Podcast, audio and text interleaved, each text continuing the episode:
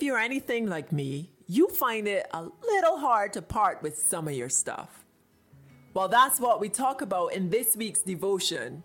Follow Him, leaving it all behind. Back in 2017, the statistics showed that the average home in the US contained about 300,000 things, while the average British 10 year old had about 238 toys, but only played with 12 of them. As humans, we accumulate many things over the course of a lifetime and create attachments with them. Concepts like downsizing and a spending fast, which is a forced break from spending, are seen as extreme exercises in our time because, as a whole, we just do not want to part with our stuff. I do not know what the statistics were for a tax collector in Jesus' time. However, I am sure that it would have been a great sacrifice for Levi aka Matthew, to have dropped everything on the day that Jesus passed by and said, Follow me. Let's look at Luke chapter 5, verse 27 to 28.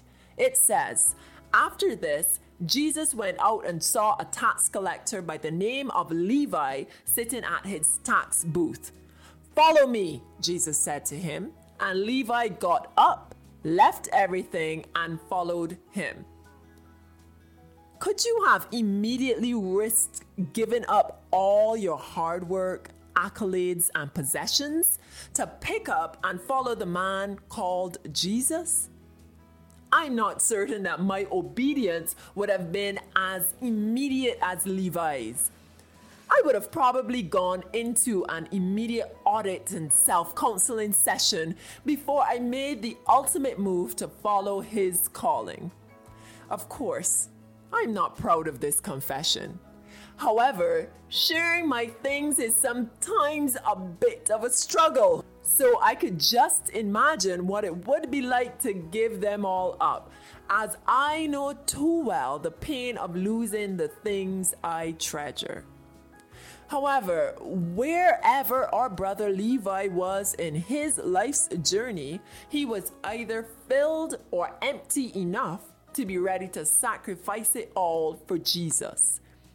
In the following verses, we see that Levi went on to celebrate his decision to walk with Christ by inviting those in his sphere of influence, that is, other tax collectors, to come meet a man. And of course, that man was Jesus. Today, I'd like to pose some deep questions for our consideration. What are the things that are weighing us down and hindering us from following Him?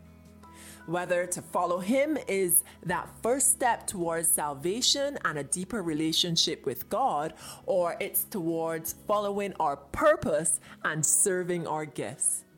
Next question How can we use the things that we've been blessed with in our lives to serve God?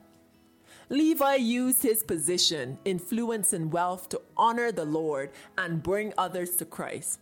What about us?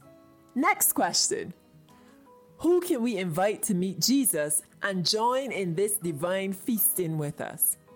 There are many people around us who are watching, and some are even waiting for an invitation to come and feast on what we've been enjoying.